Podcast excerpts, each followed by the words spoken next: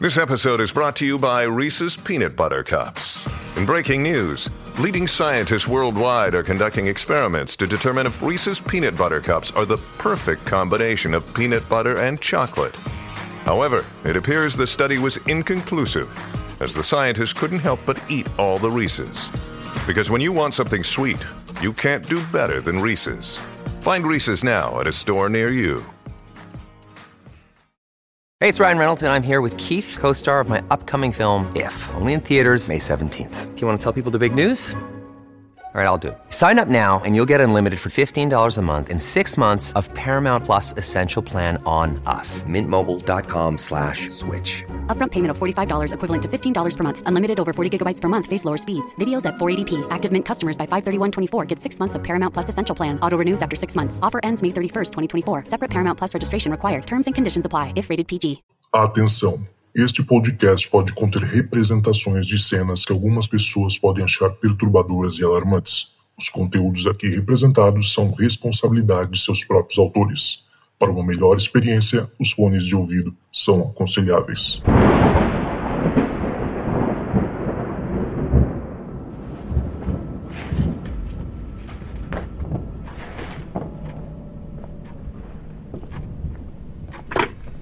Olá, esta é a caixa de mensagens do Relatos do Além. Você tem três novas mensagens. Bom, o meu nome é Alisson, eu tenho 25 anos. Sou seguidor da página já faz um tempo. E uns meses pra cá, duas amigas minhas me incentivam a vir compartilhar esse relato com vocês. Bom, assim, é, eu tive mais de uma experiência, só que essa experiência foi muito, muito diferente, porque além de me envolver, envol envolve mais duas pessoas. Diferente das outras experiências que eu tive, eu estava sozinho, eu posso falar para mim mesmo hoje que talvez tenha sido só uma alucinação decorrente da paralisia de sono. Porém, é, como essa experiência que eu estou relatando agora para vocês envolve mais duas pessoas, então meio que tira esse conceito que eu fiz para mim mesmo, porque nós sentimos exatamente a mesma coisa e vimos exatamente a mesma coisa e nunca pudemos entender isso até hoje. Então, isso foi lá para 2007, eu deveria ter 11 anos. Tava com meu pai e com meu tio, a gente estava fazendo uma viagem para Brasília e o meu tio decidiu alugar um carro numa concessionária, um Peugeot. E quando estávamos numa das BRs, o meu tio acabou cortando um carro. E nisso passou por cima de um buraco e o pneu do Peugeot furou. Nisso a gente encostou no acostamento lá da autoestrada e quando a gente viu que o pneu estava furado, a gente, como o carro da concessionária estava zerado, assim, a gente foi para trocar o step. Só que teve um problema. A chave que veio para trocar o pneu, veio trocar o step, veio com a chave incorreta. Então ela não entrava nos parafusos e a gente meio que acabou ficando preso na rodovia. E, cara, é, assim, a rodovia que era muito, muito, muito movimentada, a gente ficou meio que à mercê da sorte, né? Porque na época não tinha sinal de telefone, sim, não tinha aquele sinal de telefone forte, que simplesmente não tinha nada. A gente ficou à mercê literalmente da sorte. Aí, bom, a gente encostou o carro e conforme vinha passando o carro, a gente fazia sinal pedindo ajuda. Aí parou o primeiro carro para prestar ajuda pra gente. E o primeiro carro que era, acho que era uma picape, se eu não me engano o rapaz do carro também não tinha a chave correta para poder trocar o nosso step. Aí simplesmente o cara pegou e foi embora. Ok. Parou, passou um segundo carro. O cara também não tinha chave. A gente tava ficando ficou preso lá um bom tempo. O rapaz tentou ajudar a gente, uh, não entrava a chave também do carro dele. Ele pegou e foi embora, seguiu com a vida dele. E nisso foi escurecendo, né? Na estrada que era muito, muito, muito movimentada, foi ficando bem deserta. Um frio, um breu absurdo. E nisso, eu que era criança, já comecei a me desesperar muito. Aí, nisso, a gente continuou lá esperando, aguardando por ajuda, né? Passou um carro da PRF. Aí o carro da PRF parou, tentou nos auxiliar e infelizmente aconteceu o mesmo problema. A chave que o carro da PRF tinha não entrava na nossa roda para poder desatarrachar e colocar o step. E nisso já era bem de noite, escurece rápido, foi uma sensação assim de desespero muito grande. Aí o carro da PRF também foi embora. E nisso a gente ficou lá preso por muito, muito tempo. E nesse momento eu era criança, eu comecei a me desesperar muito, muito mesmo. Eu comecei a chorar pra caramba. Nisso, o meu pai me viu chorando, começou a ficar com medo também, tentava me acalmar. O meu tio também estava bem, bem estressado com toda aquela situação. E a gente não sabia o que fazer, era só aguardar e torcer para alguém ter a chave e salvar a gente, né? Aí nisso eu comecei a chorar bastante, bastante, bastante mesmo. Do nada, cara, eu tô contando para vocês isso, é, o meu corpo tá todo arrepiado, porque sempre que eu conto essa história, meu corpo ele arrepia. Uma sensação muito diferente. Assim, logo depois que eu. Logo durante o meu show, do nada parou um Del Rey. Del Rey é um carro muito velho. Muito, muito velho. Aí, quando parou o Del Rey, desceu um idoso que não conseguia nem andar direito. O cara tava mancando. O cara simplesmente viu que a gente tava enguiçado, do nada abriu o porta-mala do Del Rey dele, tirou a chave que era a certa e fez tudo sozinho. Ele tirou a roda, colocou o step, ele tava até com o macaco. Ele levantou o carro, ele fez tudo sozinho em questão de 3, 5 minutos. E ele mal falou com a gente. Ele só viu aquilo falou assim, tava tá enguiçado, tá, peraí que eu vou ajudar. Assim, tudo muito rápido. A gente, meu tio ainda tentou argumentar que tava com problema na chave. Ele simplesmente tirou a chave correta, que por algum milagre ele tinha, trocou o pneu, fez tudo certinho e, assim, do nada o carro já tava ok. Aí, o que aconteceu em seguida? Ele voltou pro, pro Del Rey velho dele, meu tio entrou no Peugeot e a gente seguiu na reta da estrada, né?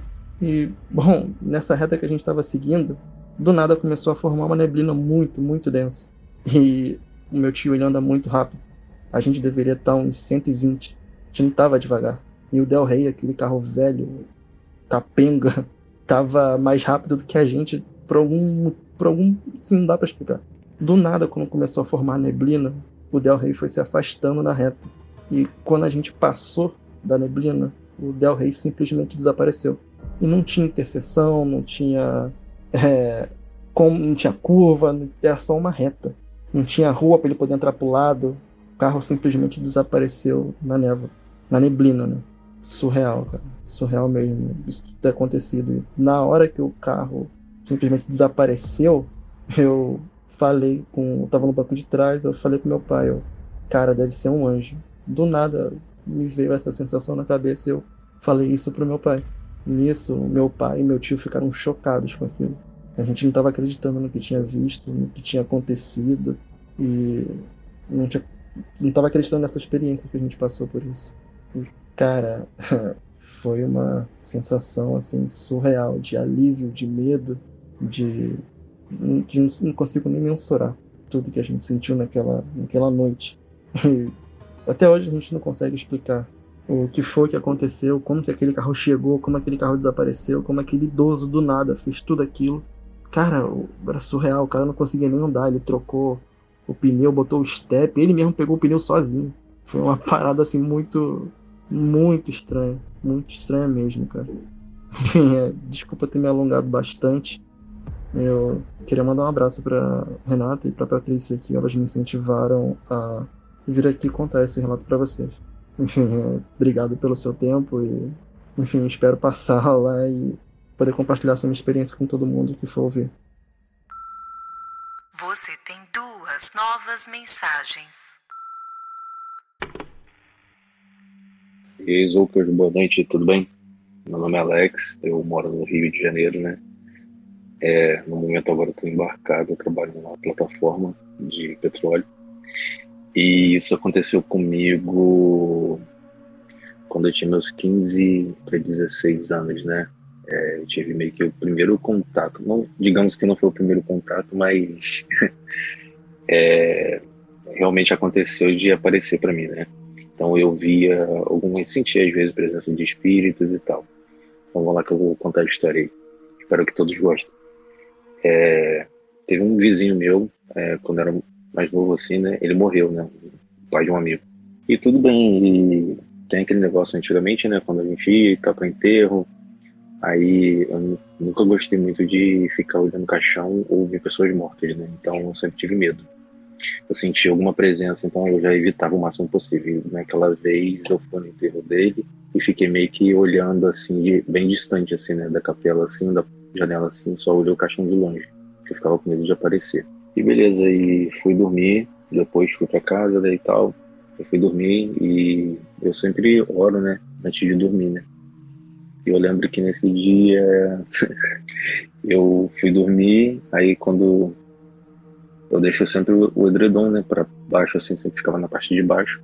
Eu terminei de, de orar e fui pegar o edredom. Quando eu sentei assim, quando eu olho assim, cara, você, é surreal. Eu vi exatamente ele sentado na minha cama, um espírito, assim, um espírito, tipo uma pessoa toda de branco, assim, sentada na minha cama, olhando para mim. Eu sei que o momento foi tão tenso, assim, porque eu congelei. Então eu só fiquei parado ali, eu queria, queria gritar, comecei a fazer barulhos assim, e a voz não saía, não saía. Foi muito tenso, porque eu comecei a transpirar muito. E eu gritando, querendo gritar meus pais, meus pais, só que não saía, e a pessoa, o espírito, né, ele ia chegando muito perto de mim. Tipo, meio que fazendo assim com a mão e falando, não, não, tipo, calma, calma, calma. E eu via que aquilo ali parecia que era uma ajuda, só que eu acho que era eu entrei tão em pânico, tão em pânico, comecei a fazer aquela, aquele barulho de tentar gritar, sabe aquele grito que tá preso e você não consegue, uma hora ele vai sair? Que foi exatamente isso. Quando saiu o grito e eu, e eu querendo falar, falar e não saía, e teve um momento que ele começou a sair aqueles gritos, mãe, mãe, comecei a gritar, gritei umas três vezes assim, meus pais é, abriram a porta correndo assim do quarto assim, eu estava sentado todo transpirando, eu falando, eu, eu vi, eu vi o fulano apareceu aqui e tal, não vou dar o nome da pessoa, né? Mas ele apareceu, ele estava sentado aqui e tal, não, né?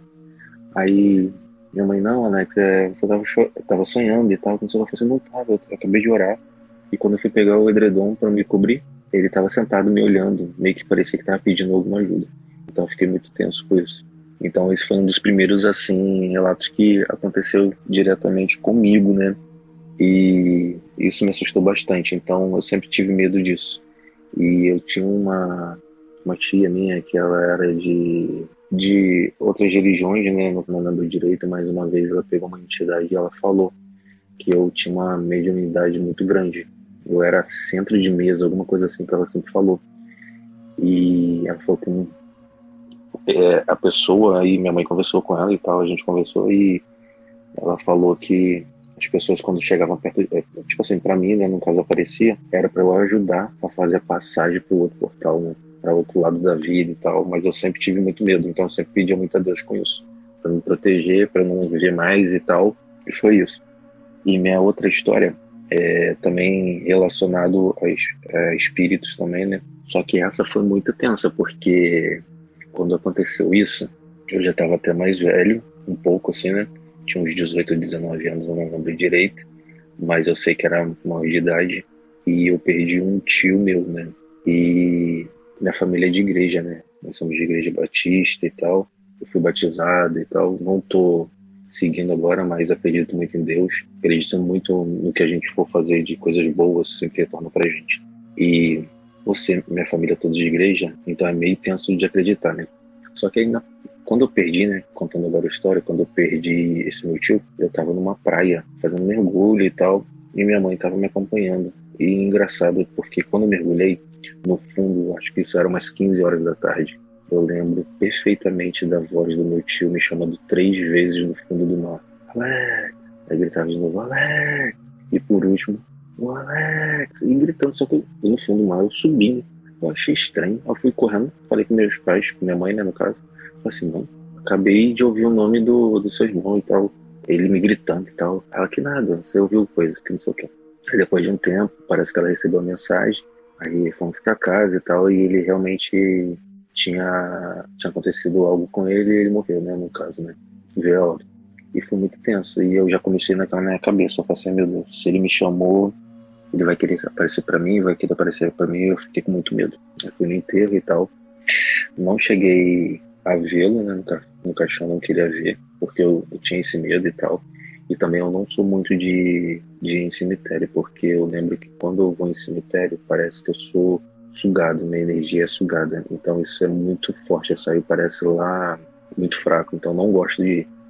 Eu lembro que quando eu tava lá na capela, depois foi indo e tal, aquele lance do caixão, é, indo assim para o túmulo e tal, então isso foi muito forte para mim. E tá bom, beleza, eu fui dormir. Quando eu fui dormir, já, já chegava pedindo muito a Deus, pô, Deus, não deixa eu ver fulano, ele vai querer aparecer para mim, vai querer aparecer para mim. E isso aí durante uns três, quatro dias sempre orando, orando e pedindo a Deus. E falando. Aí teve um, um segundo ou terceiro dia, eu comecei a ver tipo um vulto passando pela janela do meu quarto.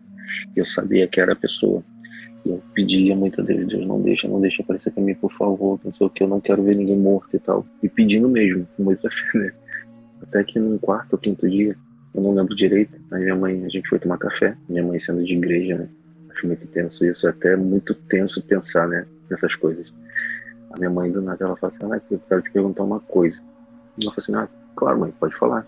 É, você tá com medo do, fulano aparecer para você e tal, não sei o que. Eu que fiquei pálido. Eu falei assim, nossa, mas como assim? É, aparecer pra mim é aparecer, sei lá, você tá orando, você tá com muito medo e tal, alguma coisa assim.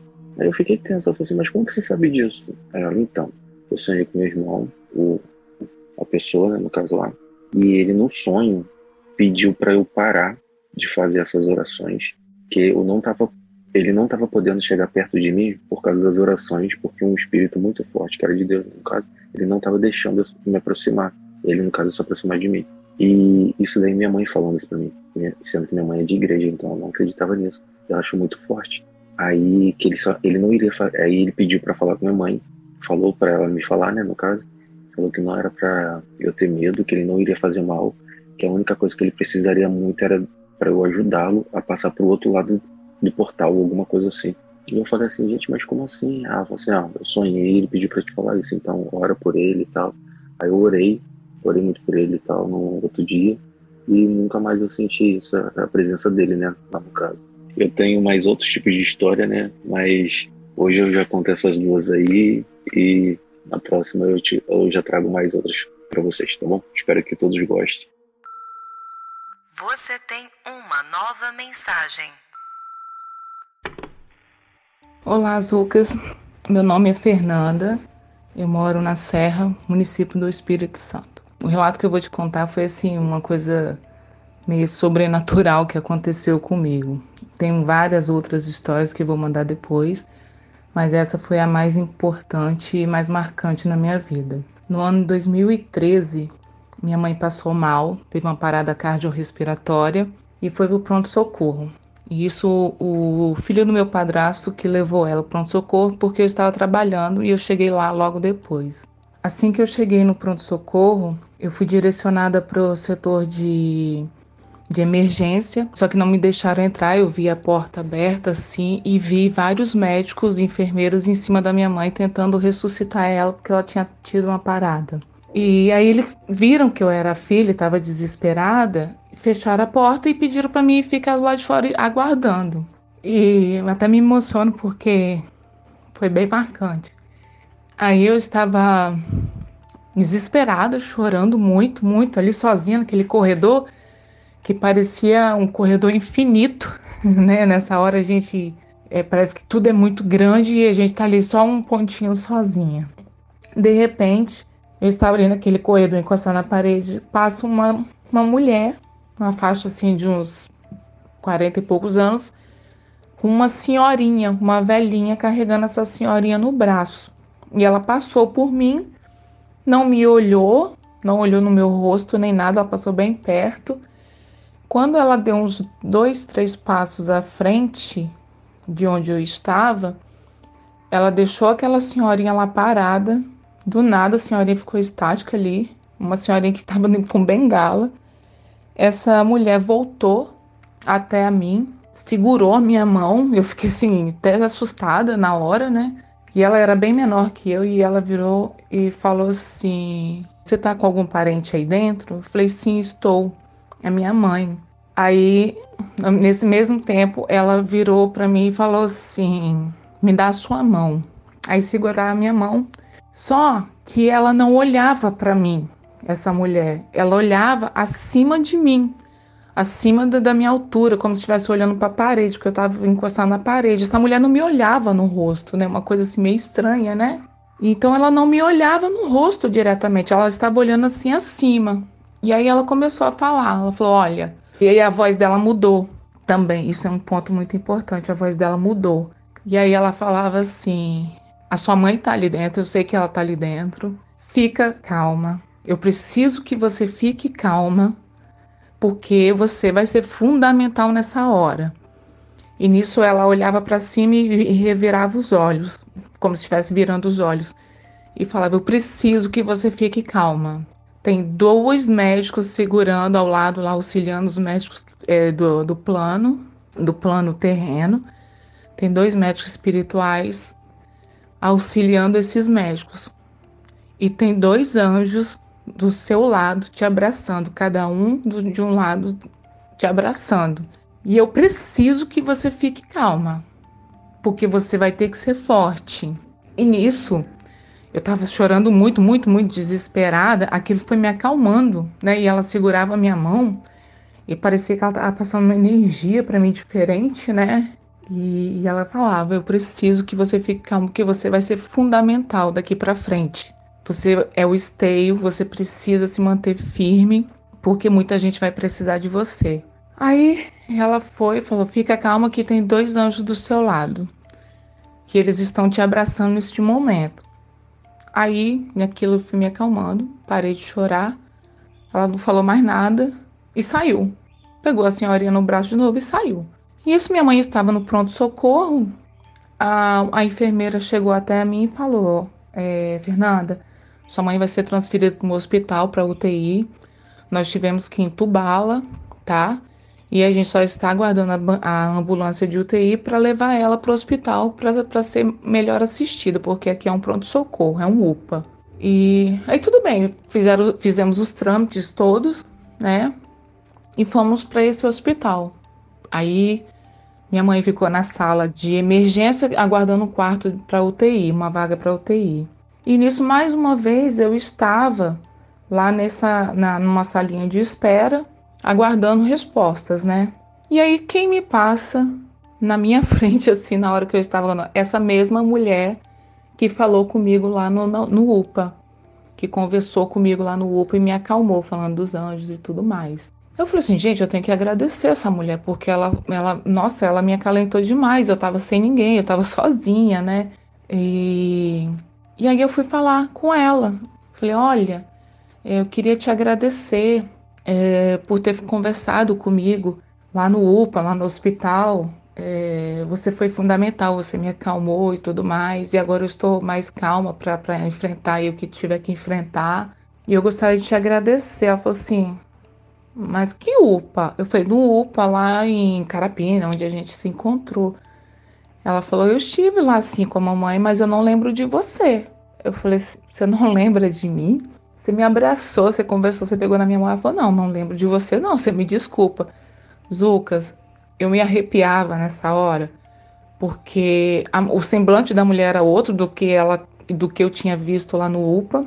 E, e, e ela falava, não te conheço, tanto que ela ficou assustada. Ela falou, você deve estar me confundindo. Tá? Eu falei, ai, nossa. Aí eu fiquei tão sem graça que eu falei, não, não devo ter te confundido, me desculpa, tá? Ela falou, tá, tudo bem, isso acontece. A mulher não lembrava de mim. Ela não lembrava de mim. Então, assim, eu acredito muito que naquela hora eu sou espírita kardecista, acredito muito no plano espiritual, acredito muito no, no, nos médicos espirituais, em Deus. E naquele momento foi fundamental o plano espiritual ter vindo em minha ajuda, porque foi uma coisa assim realmente sobrenatural. E realmente eu estava sozinha, né? Eu tenho um irmão que mora em outro país, não tem mais parente nenhum e o único parente era minha mãe. E ela só tinha a mim. Então, isso aí transcorreu 17 dias que ela ficou internada aí em coma, né, profundo, e veio fazer a passagem. Né? Não teve como ficar aqui mais. Mas é isso, são coisas que acontecem com a gente que a gente não sabe explicar, né? que para quem acredita sempre tem um acalento quando você precisa. É isso, Zucas. Eu queria muito mandar esse relato para você.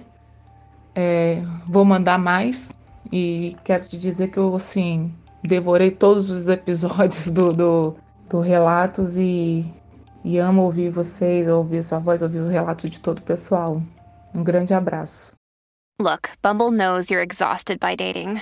All the must not take yourself too seriously and 6-1 since that matters. And what do I even say other than hey?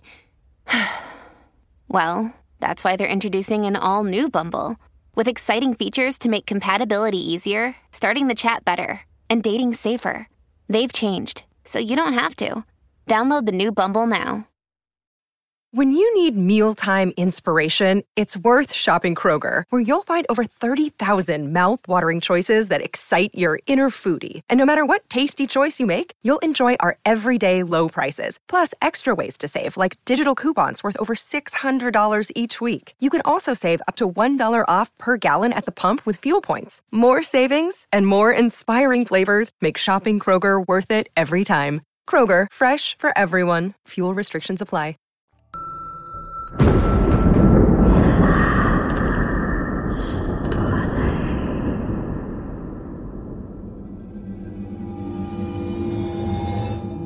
É isso, galera. Chegamos ao final de mais um Relatos do Além. Obrigado demais a todo mundo que contribuiu com seus relatos hoje. Uma história mais incrível que a outra. E também você que escutou até aqui e não desistiu. Gente, ó, só lembrando mais uma vez, se você quiser participar lá do nosso grupo secreto e bater um papo sobrenatural, basta você entrar no site www.apoia.se barra Relatos do Além, tudo junto, sem acento, ou clicar aí na descrição, tem um linkzinho aí, basta clicar, você vai cair lá na página e você vai poder contribuir, fazer o podcast crescer ainda mais, beleza? E também, se você quiser bater um papo comigo, trocar uma ideia, mandar o seu relato diretamente para mim, basta mandar um oi. Fala aí, Zocas, tudo bem? Como é que você tá? Eu quero mandar um relato lá pro meu WhatsApp. O número você já sabe de cabeça, que é o mais um 647 830 0422. E também tem um link na descrição. Só clicar, vai abrir diretamente o WhatsApp, uma conversa comigo, tá? Então não precisa nem, nem se dar o trabalho de salvar o meu número aí na sua lista de contatos, beleza? Então é isso, galera. A gente se vê na próxima semana. E se tocar o telefone, não tenha medo. O além pode estar te esperando do outro lado da linha. Outro lado da linha.